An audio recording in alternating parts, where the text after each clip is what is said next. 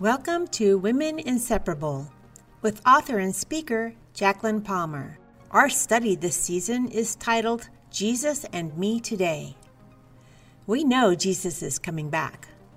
With that in mind, what does your today look like? Here's Jacqueline. Good morning. How is everyone this morning? Today is our study on how to be steady. Not are you steady?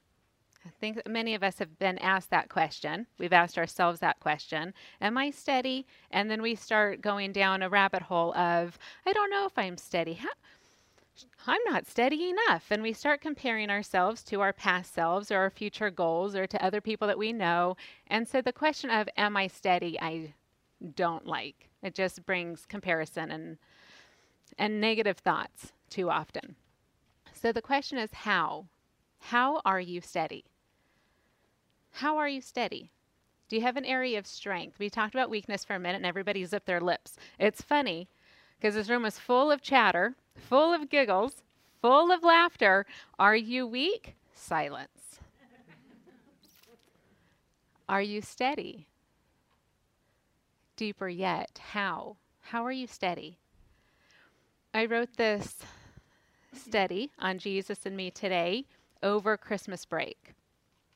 So, a couple of weeks ago, gave it titles, wrote down some scriptures that I was praying over the different topics, wrote down some questions, some ponder thoughts, presented you with this book at the beginning of our 10 week study with the question, How are you steady? And then I put it on the back of my mind after it was all finished and printed and sent out. And then we started week one, week two, and worked our way through. This week, when I opened up to How Are You Steady, I sat at my desk with that question in front of me, and it made me ask myself, How am I steady? And I pondered that in my weakness. This week, there's been a lot of weakness. And I sat in my weakness and asked myself, How am I steady? And I asked myself that Monday morning when I first start my study for the, the week at hand, and I didn't have an answer.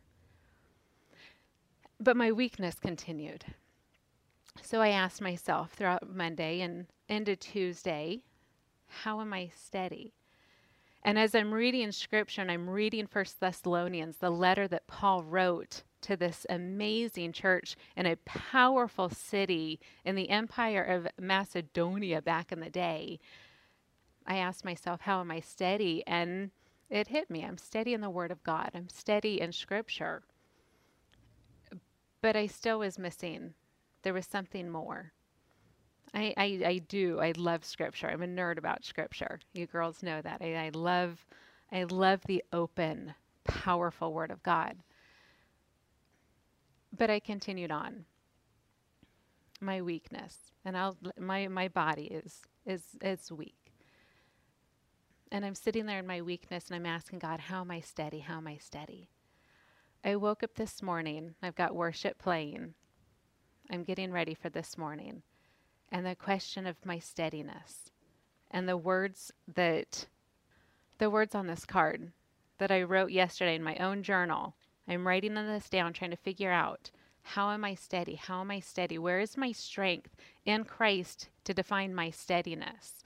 And I wrote this little blurb down in my in my personal journal and copied it over, wrote this and sent it to um, Christine, and Christine made it beautiful.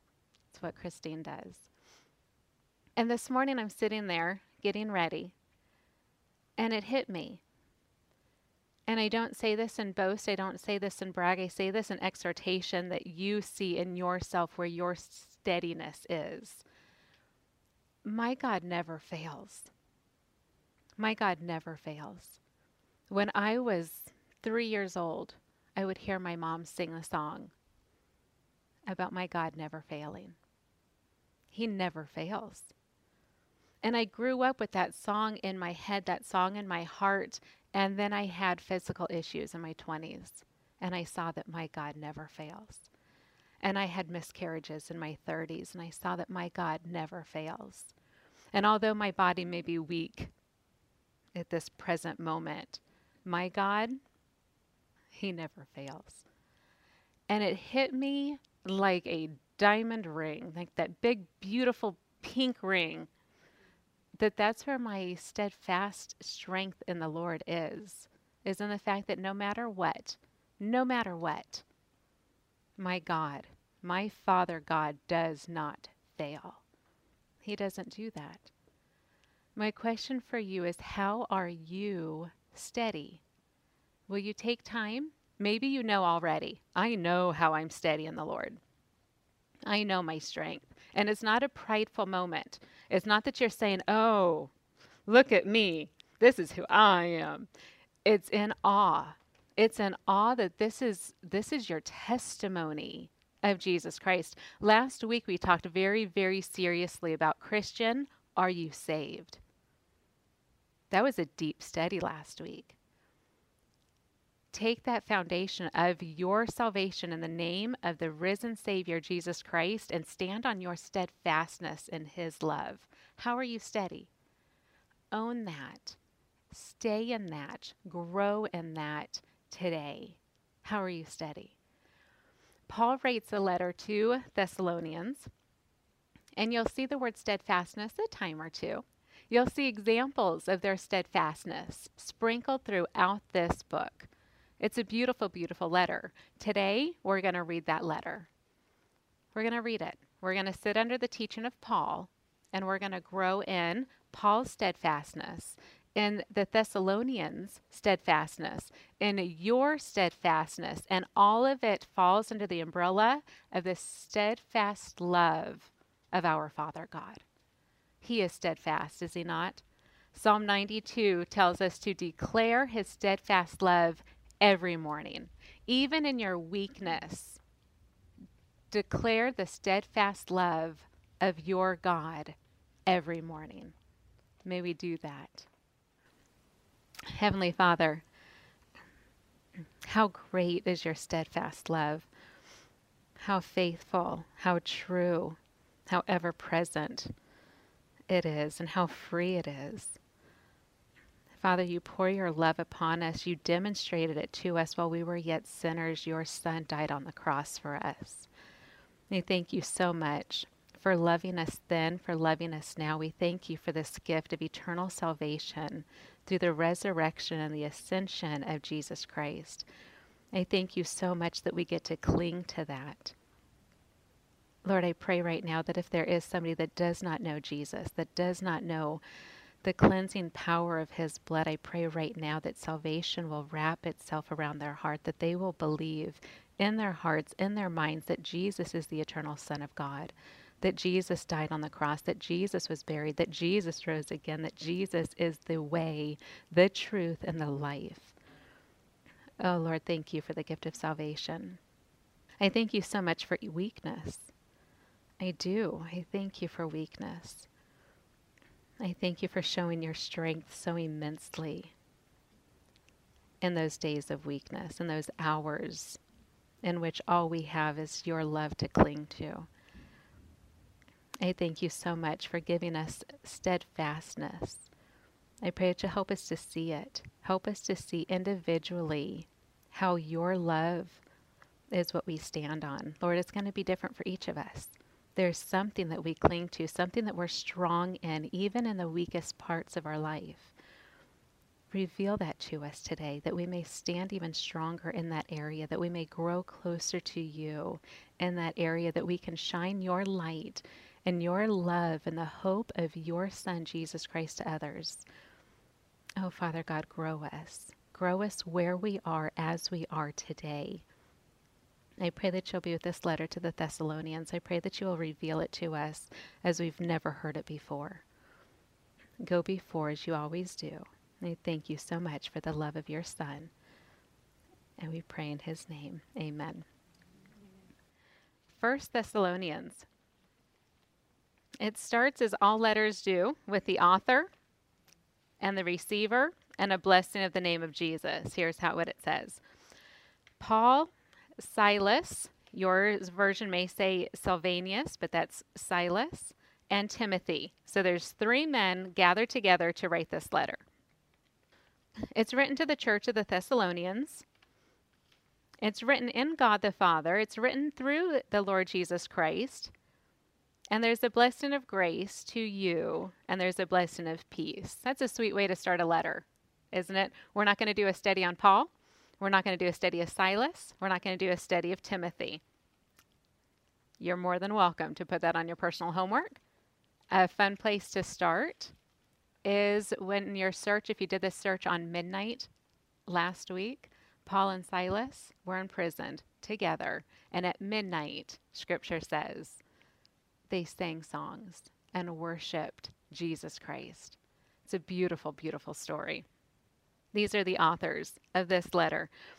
In verse 2, it says, We give thanks to God always for all of you, constantly mentioning you in our prayers, remembering before our God and Father your work of faith, remembering before our God and Father your labor of love, remembering before our God and Father your steadfastness of hope in our Lord Jesus Christ. How are you steady? For we know, brothers, loved by God, that He has chosen you. How are you steady? Because our gospel came to you not only in word, but it also came to you in power. Our gospel came to you in the Holy Spirit and with full conviction. You know what kind of men we proved to be among you and we prove to be this among you for your sake. And you, you became imitators of us. And you became imitators of the Lord. What a compliment of their character. For you received the word in much affliction, and you received the word with the joy of the Holy Spirit, so that you became an example to all the believers in Macedonia and in Achaia. For not only has the word of the Lord sounded forth from you, but your faith in God has gone forth everywhere. And it makes me think we're sitting here today. But your faith in God has gone forth everywhere, so that we need not say anything. Do you see their steadfastness? They clung so desperately to the gospel of the Lord Jesus Christ that they could not stop talking about it, to the point that there was nobody left for Paul, Silas, and Timothy to talk to. Imagine that being your town. And this was not a small town, mind you. This was a major, major important city of this region. It was the capital city of this region. Have you ever lived near a capital city? Big things happen there. Powerful place. And these Christians of Thessalonians were so fervent in their steadfastness of the name of our Lord Jesus Christ that there was nobody left to talk to. Oh, that that be our capital city. And that starts with our mouth, does it not? And it starts with that one person. That one person, whoever that one person is. If each of us that's part of Women Inseparable talks to one person today, our world will be lit on fire. You don't need to take care of the world. You don't need to take care of your capital. You have to take care of that one person. Tell that one person about Jesus. Makes it easy, doesn't it? Starts with one. Verse 9 says, For they themselves report concerning us the kind of reception we had among you, and how you turned to God from idols to serve the living and true God. There's going to be a lot that pops up in this letter about suffering and about affliction. This right here is the, the foundation of their suffering. It's the foundation of their affliction, is this sentence. So, as much as we want to lift this sentence up in just steadfast joy and exclamation of the presence of Jesus in their life, it's where their suffering started. It's why they had affliction. Let's read that again. For they themselves report concerning us the kind of reception we had among you, and how you turned to God from idols to serve the living and true God. They lived in a town that was known for their worship. Thessalonians was known for their worship. However, the worship that they were known for was not the worship of God. Revelation 22 9 tells us in two little words worship God. That's what this church did.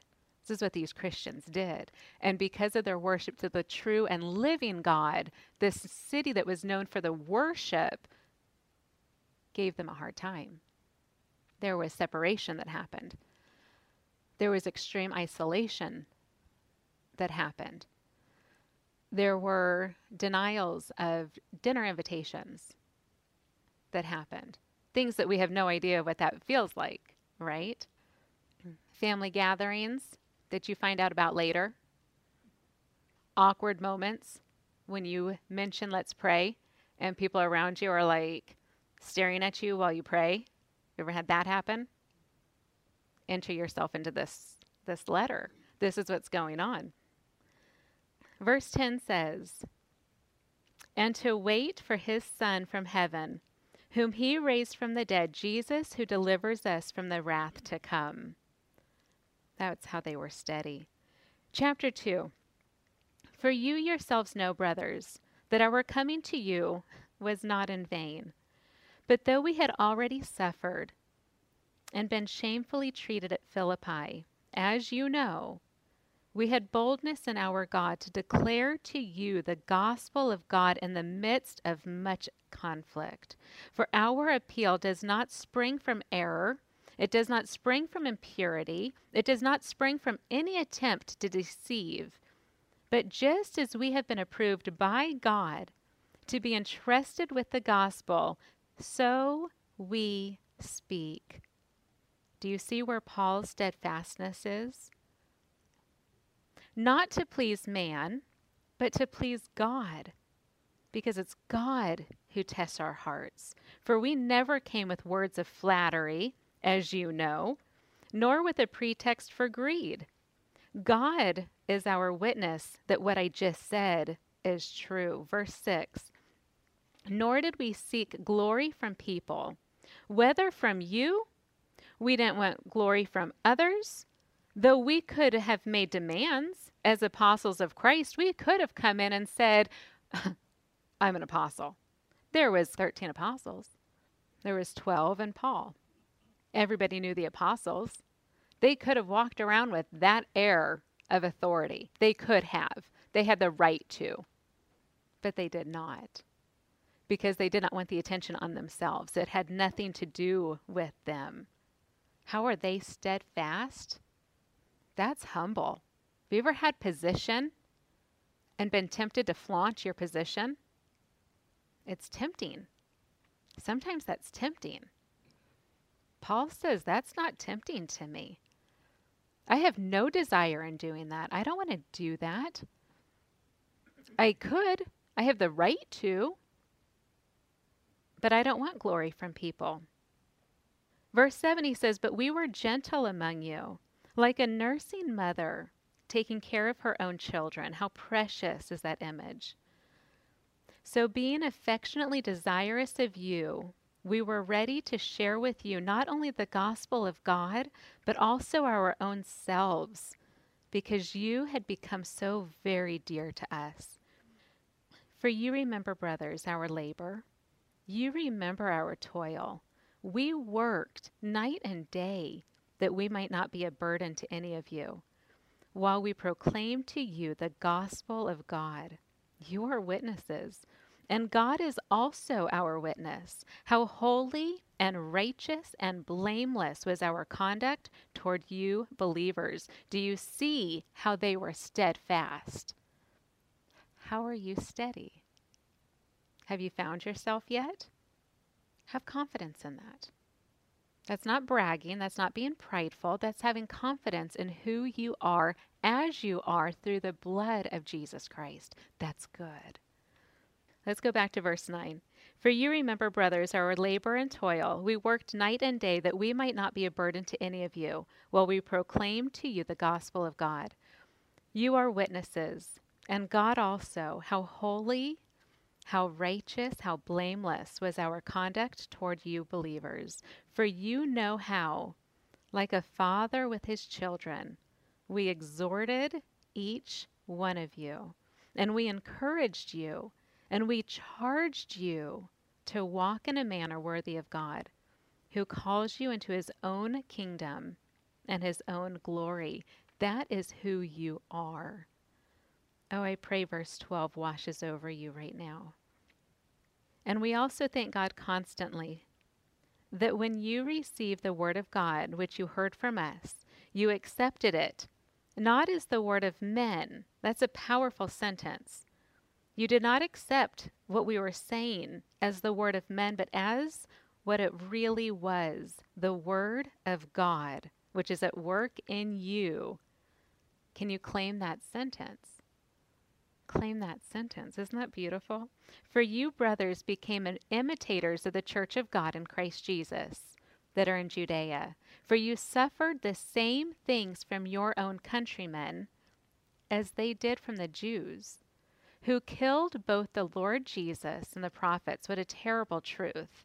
And you can feel the frustration of Paul, and you can see the frustration of Paul if you read Acts 17 in this passage as well. The suffering that you're suffering, he says, is the same things from your own countrymen as they did from the Jews, who killed both the Lord Jesus and the prophets and drove us out and displease God. This is what they do they displease God and they oppose all mankind. That's a big sentence. There's a difference right there between judgment and condemnation and righteous judgment, right there. This Jewish nation who knew that God was going to send a Messiah. They knew that because they're students of Scripture. But yet we see in Acts 17, the Jews of this area said, Don't you dare preach the name of Jesus Christ. There's only one king, and hail Caesar. These are God's people who would not allow the name of Jesus to be spoken of so desperately that he, they kicked Paul out of the city. And he's saying right here, these people are hindering, hindering us from speaking to the Gentiles that they might be saved. Their religion wants to be so strong of a religion that they don't even want the name of Jesus to be spoken. What kind of a religion is that? Because a religion that will not allow the name of Jesus to be spoken is a door that is being shut that will not allow one person into heaven. That's not of God Almighty think Paul has a right to be upset about that just a little bit. So, as always, to fill up the measure of their sins, but wrath has come upon them at last. Oh, that the name of Jesus is always spoken freely from our own lips. Speak the name of Jesus from your own lips. Don't hinder the name of Jesus to be spoken. I love our cards that we have and that we can share with people about Jesus. Anyone who reads the back of our cards has an invitation to Jesus Christ. And I've learned, I've seen as I hand them out like the Human Bean, because I love the Human Bean, or I hand them out at every other coffee shop in this valley all the time, and appointments and whatnot. I hand it out, and all I find myself saying is, Can I share this with you? It's all about Jesus. I don't add anything to the card. The card literally says, It's all about Jesus. And it's always a smile because they're pretty and cute, and girls like pretty and cute things. And just that easily, somebody gets to say the name of Jesus. And somebody gets to hear the name of Jesus. And somebody is given the opportunity to go home or get on their phone, open up a Bible app, and find a moment with Jesus Christ. That's what we get to do. Always proclaim the name of Jesus. Always. What are we doing today as we wait for Jesus to come again? We're saying the name of Jesus. Who's hearing you say the name of Jesus? Who gets to hear that? How are you steady? Verse 17, but since we were torn away from you, brothers, just for a short time, in person, not in heart, we endeavored the more eagerly and with great desire to see you face to face. My son pointed out to me that Paul's desire to see his people face to face is mentioned in multiple letters to multiple churches. I thought that was interesting. It's a fun search. I liked his his eye on that. He has a desire to see his people face to face. Because we wanted to come to you, I, Paul, again and again, my heart is for you, but Satan hindered us. For what is our hope? What is our joy? What is our crown of boasting when we find ourselves before our Lord Jesus at his coming? Is it not you? For you are our glory. You are our joy. Therefore, when we could bear it no longer, this separation from our face to face conversation, we were willing to be left behind at Athens alone. And we sent Timothy, our brother, and God's co worker in the gospel of Christ to establish you, to exhort you in your faith. Do you see the different gifts being used as we go back to our gift study? How Timothy was sent, I think much about Timothy here. Timothy was young at this time. This was before Timothy started his own church, and he started his own church as a young pastor. We see that when we read First Timothy. And here Timothy is being sent without Paul. He's being sent without Silas, without his leadership. He's being sent to be the exhorter of this church. Kind of intimidating. But he went. That strength. How is Timothy steady in the Lord at that moment? He was strong in the Lord without putting himself down as being too young, he went. We sent Timothy to you. We sent him to exhort you in your faith that no one be moved by these afflictions. And we're back to the afflictions of the town. For you yourselves know that we are destined for this. For when we were with you, we kept telling you beforehand that we were to suffer affliction just as it has come to pass, and just as you know. For this reason, when I could bear it no longer, I sent to learn about your faith, for fear that somehow the tempter had tempted you, and our labor would be in vain. Do you see his love for this church? Says, Even though I'm absent, do you love Jesus? Despite the absence of that person that has taught you about Jesus, are you away from the person that taught you about Jesus? Who taught you about Jesus? That's always a fun question to think about. I could make a list. My mom introduced me to Jesus. My grandmother raised me in Jesus. I have a picture of my grandmother on my friend on my fridge. I have not seen her face to face in years. I will one day spend eternity seeing her face. How I long to see her face. But imagine that person who told you about Jesus praying for you and being worried over you that the tempter comes and steals you away in their absence. Have you ever seen that happen? It happens. Tempter comes in, oh, you're away from your stronghold. You're away from your person that taught you about Jesus. Let me come in and pull you away. There's always that war that happens between us. And Paul was worried about that over this church. And he says, let's not let the tempter come in and take you away in my absence because it's not about me, it's about Jesus. Always. But now that Timothy has come to us from you, Timothy is now back giving us word. He's brought us the good news of your faith. He's brought us the good news of your love and he's reported that you always remember us so kindly and that you long to see us just as much as we long to see you. Such love in this passage. For this reason, brothers, in all our distress and affliction, we have been comforted about you through your faith. For now we live. If you are standing fast in the Lord, for what thanksgiving can we return to God for you? For all the joy that we feel for your sake before our God, as we pray most earnestly night and day that we may see you face to face and supply what is lacking in your faith. Now, may our God and Father Himself and our Lord Jesus direct our way to you, and may the Lord make you increase. What a great prayer to pray! May the Lord make you increase and abound in love for one another and for all, as we do for you, so that he may establish your hearts blameless in holiness. Hold on to that word holiness. And may it be displayed before our God and Father at the coming of our Lord Jesus with all his saints.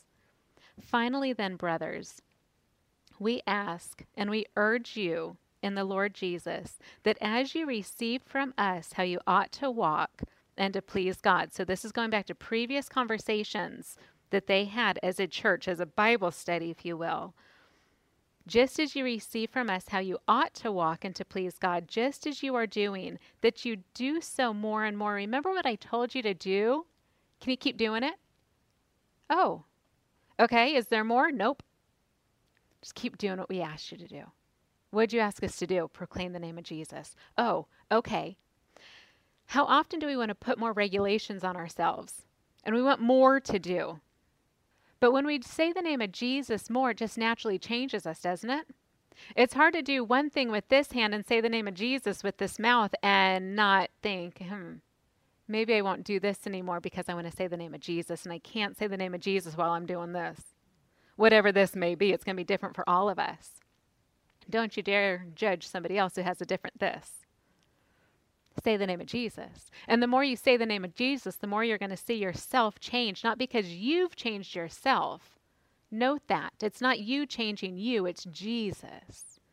And the more you speak the name of Jesus, the more you cling to the name of Jesus, and the more Jesus comes alive in your weakness and comes alive in your strength, Jesus changes you from the inside out.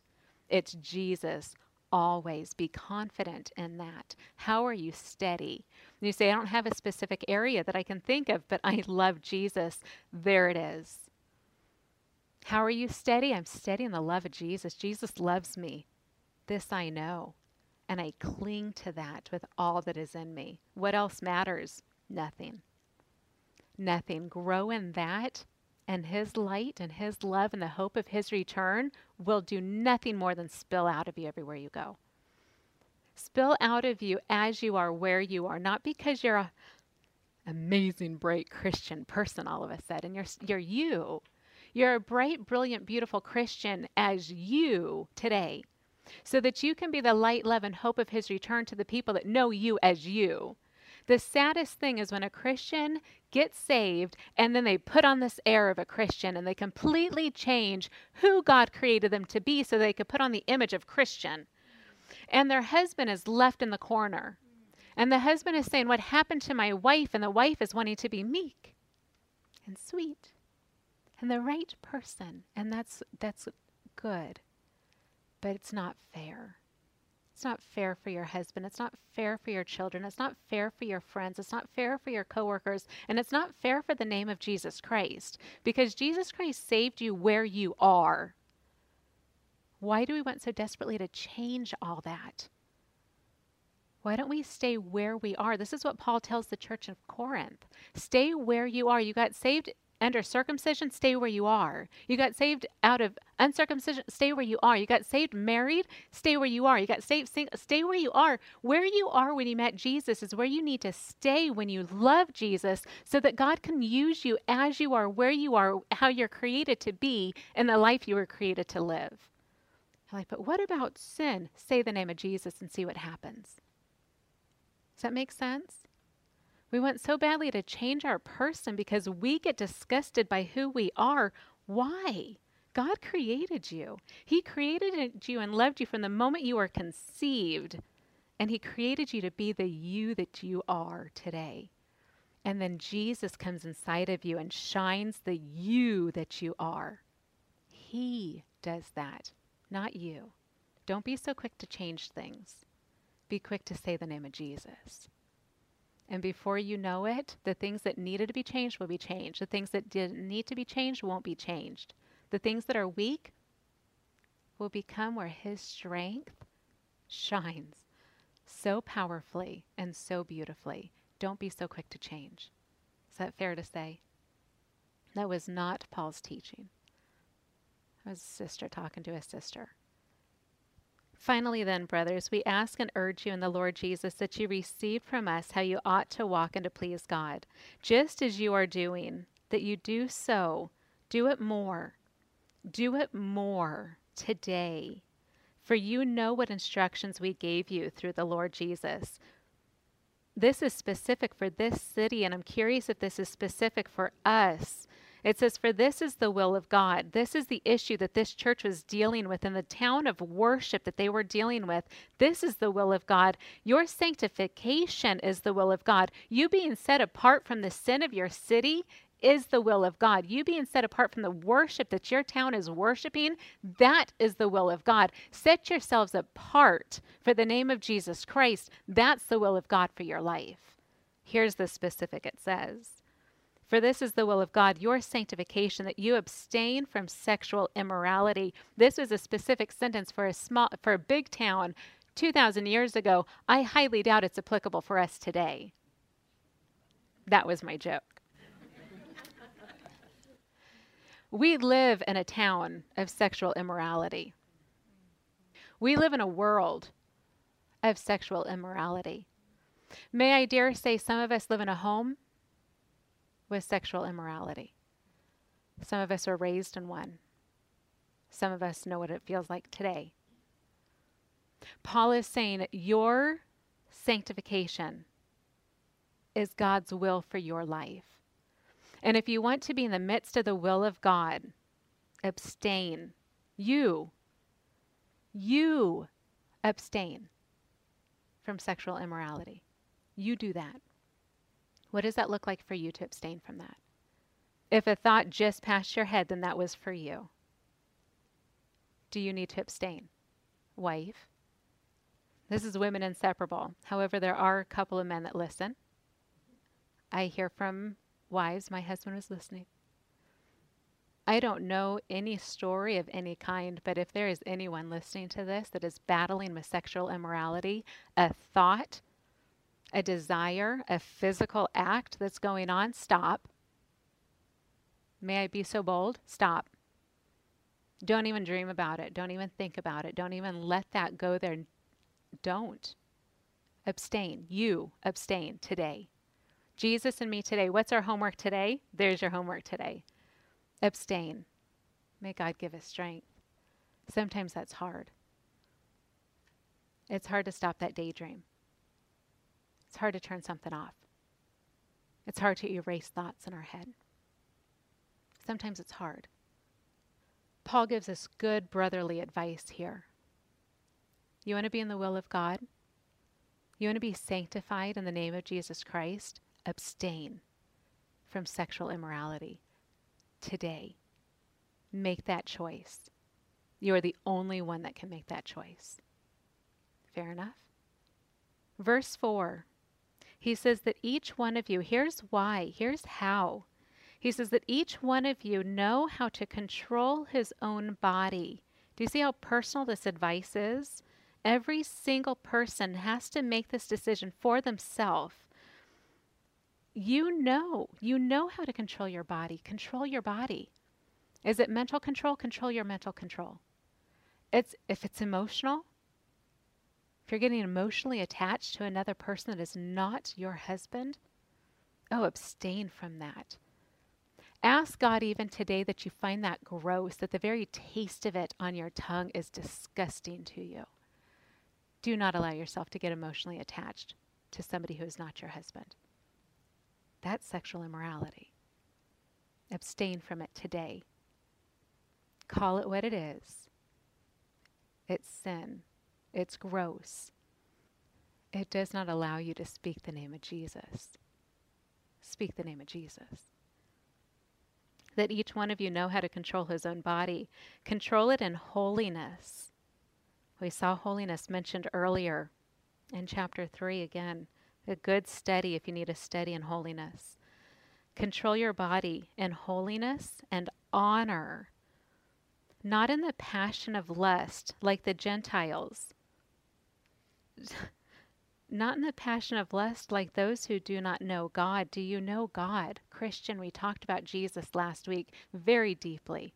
Do you know Jesus as your Savior? Then honor him with your body. Romans 12 1.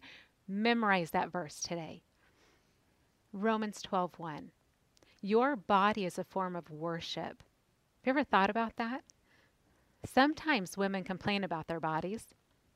Sometimes. Sometimes we use our bodies inappropriately. Romans 12:1 encourages us to use our bodies for worship. Process that this week. Your body as it is, where it is today, how can you use your body to worship your God? Again, Revelations 22 9 tells us, worship God.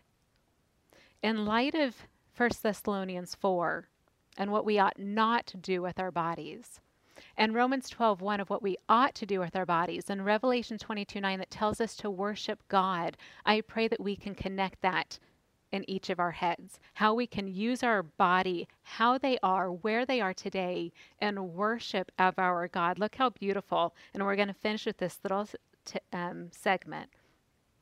It says, Not in the passion of those who do not know God, that no one transgress and wrong his brother in this matter because the Lord is an avenger in all these things. He holds true to purity. This is what our God does. And Paul says, We told you beforehand and we solemnly warned you. We've talked about this, he says. For God has not called us for impurity. You are not called for impurity. You are not called for impurity. You are called to holiness you today are called to holiness. That's three times we've seen holiness in just a couple minutes. Are you claiming holiness? Are you steady in holiness? Oh, sweet friend, I pray that holiness is what's spilling from your body in worship to our God. Therefore, whoever disregards this, this truth at the beginning of chapter 4, Whoever disregards this truth disregards not man, but God, who gives his Holy Spirit to you. Sweet friend, how are you steady? There's more. There's the continuation of chapter 4, there's all of chapter 5, and there's a whole nother letter to the Thessalonians. I encourage each of us to read.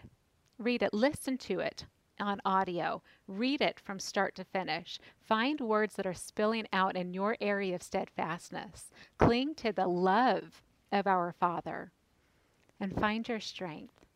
Hold on to it, grow in it. Let's close in prayer.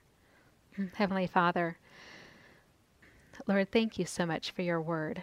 It's so sweet, it's so precious, it's so applicable to every generation, to every city, to every heart. I pray right now that your word was spoken and not mine.